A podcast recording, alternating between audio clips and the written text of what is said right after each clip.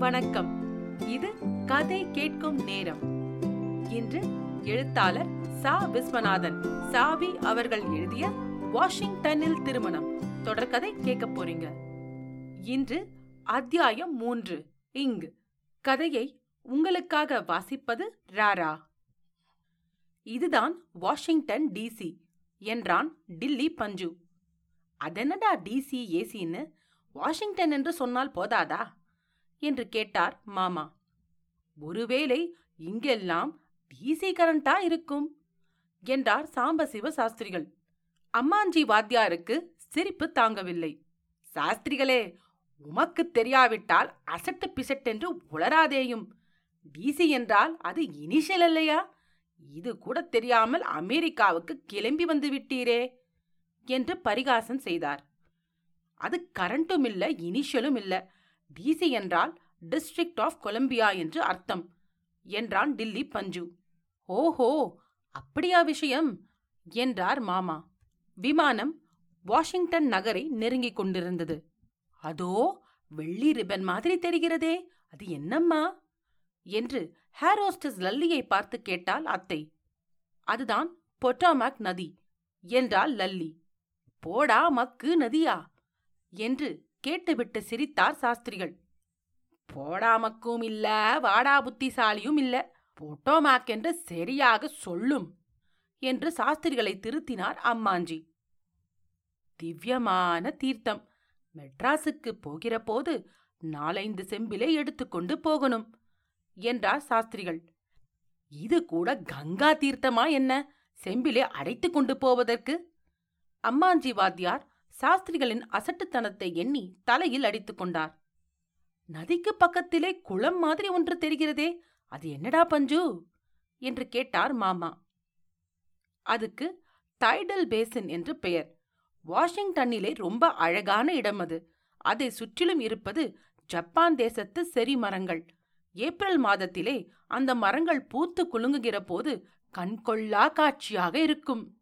அதை பார்க்க பல தேசங்களில் இருந்து காதலர்கள் ஜோடி ஜோடியாக வருவார்கள் என்று கூறிக்கொண்டே லல்லியை ஒருமுறை கடைக்கண்ணால் கவனித்தான் பஞ்சு. சாஸ்திரிகளே நாம் இரண்டு பேரும் இன்றைக்கே ஜோடியாகப் போய் ஸ்நானம் செய்துவிட்டு வந்துவிடலாம் என்றார் அம்மாஞ்சி. அதோ ஒரு மண்டபம் தெரிகிறதே அதுதான் லிங்கன் மண்டபம் என்றான் பஞ்சு. அப்ரஹாம் லிங்கன் மண்டபமா? என்று கேட்டார் மாமா. ஆமாம் என்றான் பஞ்சு. ஹரஹர என்று அந்த மண்டபத்தை நோக்கி கன்னத்தில் போட்டுக்கொண்டார் சாஸ்திரிகள். சாஸ்திரிகளே எதுக்காக இப்போது கன்னத்தில் போட்டுக் கொள்கிறீர்கள்? அம்மாஞ்சி கேட்டார். லிங்கம் வைத்த மண்டபம் கட்டியிருக்காளே. மகாலிங்கம் ஜம்புலிங்கம் மாதிரி அமெரிக்காவில அப்ரகாம் லிங்கம் விசேஷம் போலிருக்கே என்றார் சாஸ்திரிகள். சாஸ்திரிகள் சொன்னதை கேட்டு குலுங்கி சிரித்தனர் அனைவரும். பாவம். சிரிக்காதீங்க. சாஸ்திரிகள் அப்பாவி மனிதர். அமெரிக்காவுக்கு புதுசோ இல்லையோ கழுத்திலே லிங்கம் கட்டுகிறவளுக்குத்தான் லிங்கானு பேருங்கிறது அவருக்கு தெரியாது என்று வியாக்கியானம் செய்தார் அம்மாஞ்சி. பேஷ் இவர் அவரை விட பிரகஸ்பதி என்று எண்ணிக்கொண்டான் பஞ்சு. எல்லோரும் அங்கே பாருங்கள். கேபிட்டல் டோம் தெரிகிறது என்றாள் ஹேரோஸ்டஸ். அனைவரும் லல்லி சுட்டிக்காட்டிய அந்த கட்டிடத்தையே கண்கொட்டாமல் பார்த்தார்கள். அடேயப்பா இவ்வளவு பெரிய கட்டிடம்! இட்லி பானை மூடி மாதிரி பிரம்மாண்டமா இருக்கே! என்று அதிசயப்பட்டனர் அத்தையும் பாட்டியும். உலகிலேயே மிகவும் முக்கியமான கட்டிடம் இது என்றான் பஞ்சு. அமெரிக்கால் சாமானியப்பட்டவாளா என்ன? இந்தியாவுக்கு கோடி கோடியா ஹெல்ப் பண்கிறவாளாச்சே அவா தீர்காயசா இருக்கணும் என்று ஆசிர்வதித்தார் அம்மாஞ்சி வாத்தியார். இப்போது விமானம் கீழே இறங்கப் போகிறது. எல்லோரும் பெல்ட்டை போட்டுக்கொள்ளுங்கள் என்று எச்சரித்தாள் ஹேரோஸ்டஸ் சாஸ்திரிகளும் அம்மாஞ்சியும் பெல்ட்டை மாட்டிக்கொண்டனர் சாஸ்திரிகளே உம் ஆயுசுல பெல்ட் போட்டுக்கொள்வதற்கு உமக்கு ஒரு சான்ஸ் கிடைச்சது பாரும் என்று சாஸ்திரிகளை பரிகாசம் செய்தார் அம்மாஞ்சி. அது மட்டுமா? சாம்பசிவ சாஸ்திரிகள் வாஷிங்டன் ரிட்டர்ன் என்று வேறு சொல்லிக் கொள்ளலாமே என்றான் தில்லி பஞ்சு. விமான நிலையத்தில் மேரேஜ் பார்ட்டியை அழைத்து செல்ல ராக்ஃபெல்லர் உறவினர்கள் கார்களோடு வந்து காத்திருந்தனர். மேரேஜ் பார்ட்டி வரப்போகிற செய்தி இதற்குள் வாஷிங்டன் முழுவதும் பரவிவிடவே விமான நிலையத்தில் பெருங்கூட்டம் கூடிவிட்டிருந்தது. அம்மாஞ்சி வெளியே பார்த்தீரா கூட்டத்தை? எள்ளு போட இடமில்லை. என்றார் சாஸ்திரிகள். அப்படியா? என்று கூறிய அம்மாஞ்சி வாத்தியார் சட்டென்று இடுப்பில் செருகி இருந்த பொட்டலத்தில் இருந்து நாலு எள்ளை எடுத்து போட்டு பார்த்தார். இதெல்லாம் வெள்ளைக்காரால் தேசம். கண்ட இடத்தில் குப்பை போடக்கூடாது என்றார் சாஸ்திரிகள். அம்மாஞ்சி வாத்தியார் விமானத்தை விட்டு இறங்கியதுதான் தாமதம். பத்திரிகை நிருபர்கள் அவரை சூழ்ந்து கொண்டு கேள்வி கேட்க ஆரம்பித்து விட்டார்கள். கேமராக்காரர்கள் பல கோணங்களில் அவரை படமெடுத்துக் கொண்டனர். உங்கள் பெயர்? என்று ஒரு நிருபர் கேட்டார். அம்மாஞ்சி நீங்கள் கீழே போட்டீர்களே அதற்கு என்ன பெயர்? எல். என்ன? எல்லா? அதை ஏன் கீழே போட்டீர்கள்? நான் ஆகாசத்திலே தான் விட்டேன் அது கீழே விழுந்து விட்டது. எள்ளுக்குள் என்ன இருக்கிறது? எண்ணெய். எண்ணெய் என்றால் ஆயில். ஆயிலா? அவ்வளவு சிறிய வஸ்துக்குள் ஆயிலா வண்டர்ஃபுல் என்றனர் நிருபர்கள்.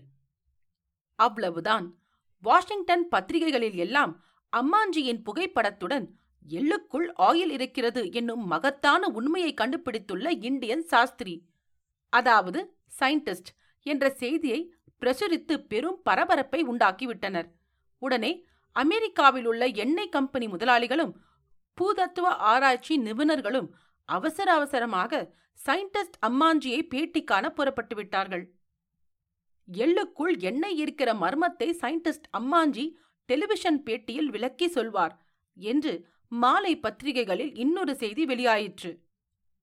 ராக்ஃபெல்லர் உறவினர்களுக்கு கல்யாண கோஷ்டியினரை ஒவ்வொருவராக அறிமுகப்படுத்தி வைத்தனர் மூர்த்தி தம்பதியர். அப்புறம் எல்லோரும் கான்ஸ்டியூஷன் அவென்யூ வழியாக ஜார்ஜ் டவுனுக்கு அழைத்து செல்லப்பட்டனர். பக்கத்தில் பக்கத்தில் எட்டி கார்கள் செல்லக்கூடிய அளவுக்கு மிக விசாலமாயிருந்தது அந்த சாலை. ஜானவாச ஊர்வலத்துக்கு ஏற்ற இடம். ரொம்ப அழகா இருக்கிறது என்றார் மாமா. நடத்திவிட்டால் போச்சு. அதையெல்லாம் தீர்மானிக்கத்தானே வந்திருக்கிறோம். நகரம் பூராவையும் ஒருமுறை நன்றாக சுற்றி பார்த்து விடலாம். பிறகு ஒவ்வொன்றாக முடிவு செய்வோம்.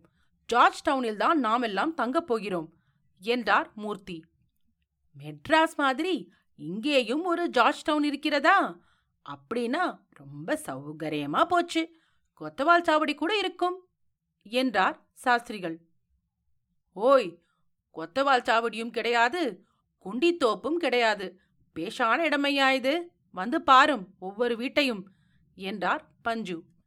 நமக்கெல்லாம் ஜார்ஜ் டவுனில்தான் ஜாக ஜாகை ஏற்பாடு செய்யப்பட்டிருக்கிறது என்றாள் மிஸ்ஸஸ் மூர்த்தி. கார்கள் ஜார்ஜ் டவுன் ஜாகைக்கு முன்னால் போய் நின்றன. அம்மாஞ்சியும் சாம்பசிவ சாஸ்திரிகளும் காரை விட்டு இறங்கியதுதான் தாமதம். உடனே ஸ்தானத்துக்கு புறப்பட்டு விட்டனர்.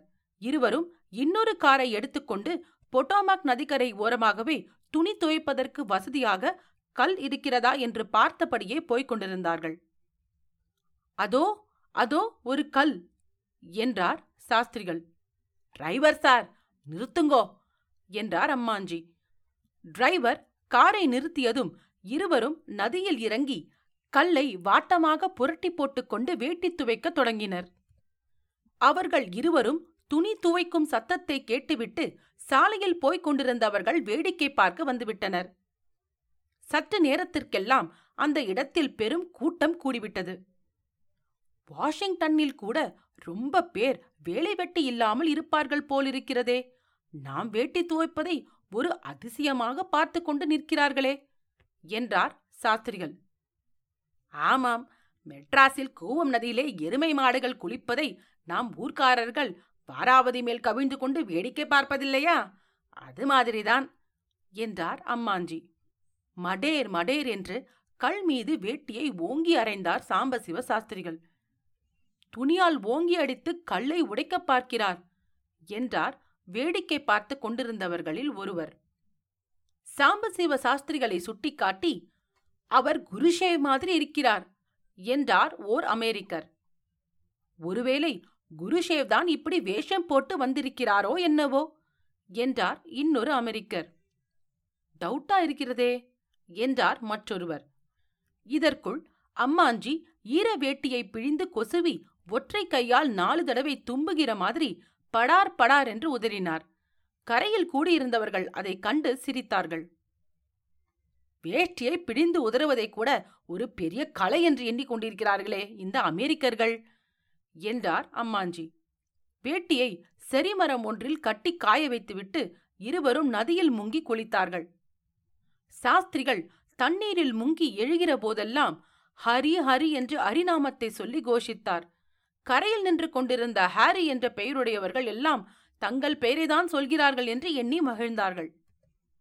குளித்து முடித்ததும் சம்புடத்தில் இருந்து விபூதியை எடுத்து குழைத்து நெற்றியில் இட்டுக்கொண்டார் அம்மாஞ்சி. ஈரமாக இருந்த விபூதி உலர்ந்த போது அம்மாஞ்சியின் நெற்றியில் பட்டையாக மூன்று வெள்ளைக்கோடுகள் பளிச்சிட்டன. அதை கண்டுவிட்ட பத்திரிகை நிருபர்கள் பாய்ந்தோடி வந்து அம்மாஞ்சியையும் சாஸ்திரிகளையும் நிற்க வைத்து படம் எடுத்துக் கொண்டார்கள். நெற்றியில் பளிச்சிட்ட மூன்று கோடுகளையும் ஒரு நிருபர் இன்ச் டேப்பால் அளந்து கொண்டு போனார். Two Indian scientist take the bath in river Potomac the secret of the secret powder என்று பத்திரிகைகளில் வெளியான செய்திகளை அமெரிக்க மக்கள் ஆர்வத்தோடு வாங்கி படித்தனர். அம்மாஞ்சியும் சாஸ்திரிகளும் செரிமரத்தில் உலர்த்தியிருந்த வேட்டியை எடுத்து கட்டிக்கொள்கிற போது கேமராக்காரர்கள் அவர்களை துரத்தி சென்றனர். அடடா! இந்த நிருபர்கள் நம்மை வேஷ்டி மாற்றிக்கொள்ள கூட விடமாட்டார்கள் போலிருக்கே என்றார் சாஸ்திரிகள். அது மட்டுமா? டெலிவிஷன்ல வேற இன்டர்வியூ இருக்காம் என்றார் அம்மாஞ்சி. நீர் எல்லை பற்றி பேசும் நான் விபூதியை பற்றி ஒரு லெக்சர் அடிச்சுடுறேன் என்றார் சாஸ்திரிகள். அவர்கள் இருவரும் ஜாகைக்கு திரும்பி வந்ததும் இரண்டு பேரும் எங்கே போய்விட்டீர்கள் இவ்வளவு நேரம்? மணி பன்னிரண்டு ஆகப் போகிறதே வந்து வேலையை கவனிக்க வேண்டாமா? என்று கேட்டார் ஐயாசாமி. ஸ்நானம் செய்ய பொட்டாமக்ரிவருக்கு போயிருந்தோம். அங்கே ஜனங்கள் எங்களை சூழ்ந்து கொண்டு விட்டார்கள். அவர்களிடமிருந்து தப்பித்து வருவதற்குள் பெரும்பாடாகிவிட்டது எள்ளுக்குள் என்ன இருக்கிறது என்கிற ரகசியத்தை கண்டுபிடித்து விட்டேனாம். நல்ல வேளை இல்லையே நான் தான் கண்டுபிடித்தேன் என்று சொல்லாமல் விட்டார்களே என்றார் அம்மாஞ்சி. ஒரு மணிக்கு நாம் எல்லோரும் மிஸ்ஸஸ் ராக்ஃபெல்லருடன் வெளியே போய் டம்பர்டன் ஒர்க்ஸ் சம்மர் ஹவுஸ் ஆகிய இரண்டு மாளிகைகளையும் பார்த்துவிட்டு வர வேண்டும் ரொம்ப பெரிய மாளிகையாம். ஒன்றில் பெண் வீட்டுக்காரர்களும் இன்னொன்றில் பிள்ளை வீட்டுக்காரர்களும் இறங்கிக் கொள்ளலாம் என்று மிஸ்ஸஸ் ராக்ஃபெல்லர் சொல்கிறார் என்றார் மூர்த்தி. ராகு காலத்துக்கு முந்தியே புறப்பட்டு விடலாமே என்று கேட்டார் மாமா. முக்கியமாக அப்பளமிடுவதற்கும் உலர்த்துவதற்கும் இடத்தை பார்த்து முடிவு செய்யணுமே என்று கவலைப்பட்டாள் அத்தை. சம்மர் ஹவுஸில் நமக்காக ஹெலிகாப்டர் காத்து கொண்டிருக்கிறதாம். மிஸ்ஸஸ் ராக்ஃபெல்லர் அத்தையையும் பாட்டியையும் ஹெலிகாப்டரில் அழைத்துக் கொண்டு போய் வாஷிங்டனில் உள்ள மொட்டை மாடிகளை எல்லாம் ஒன்றுவிடாமல் காட்டப் போகிறாளாம்.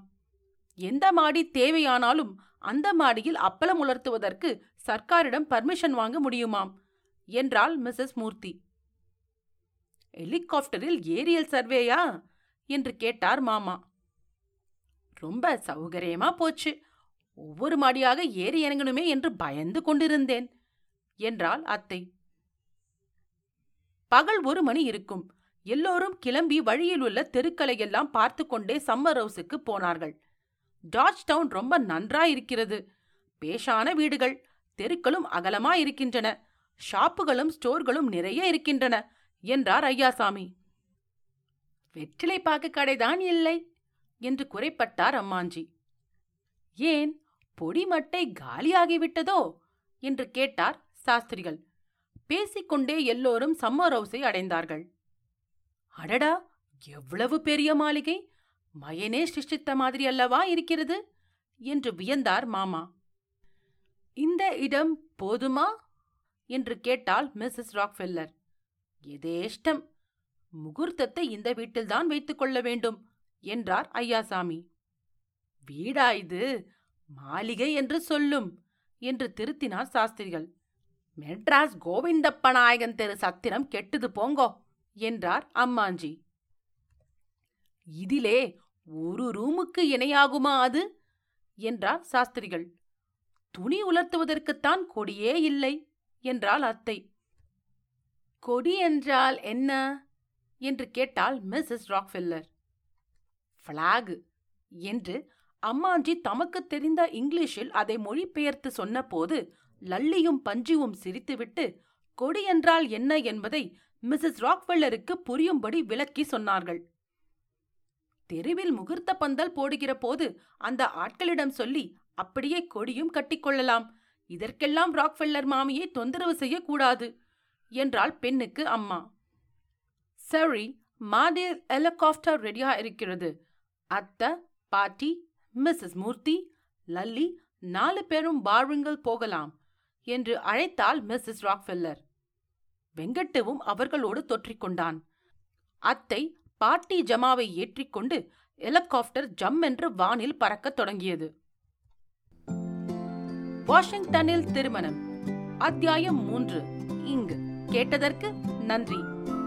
அடுத்த பகுதியில் உங்களை மீண்டும் சந்திக்கிறேன். நன்றி. ராரா.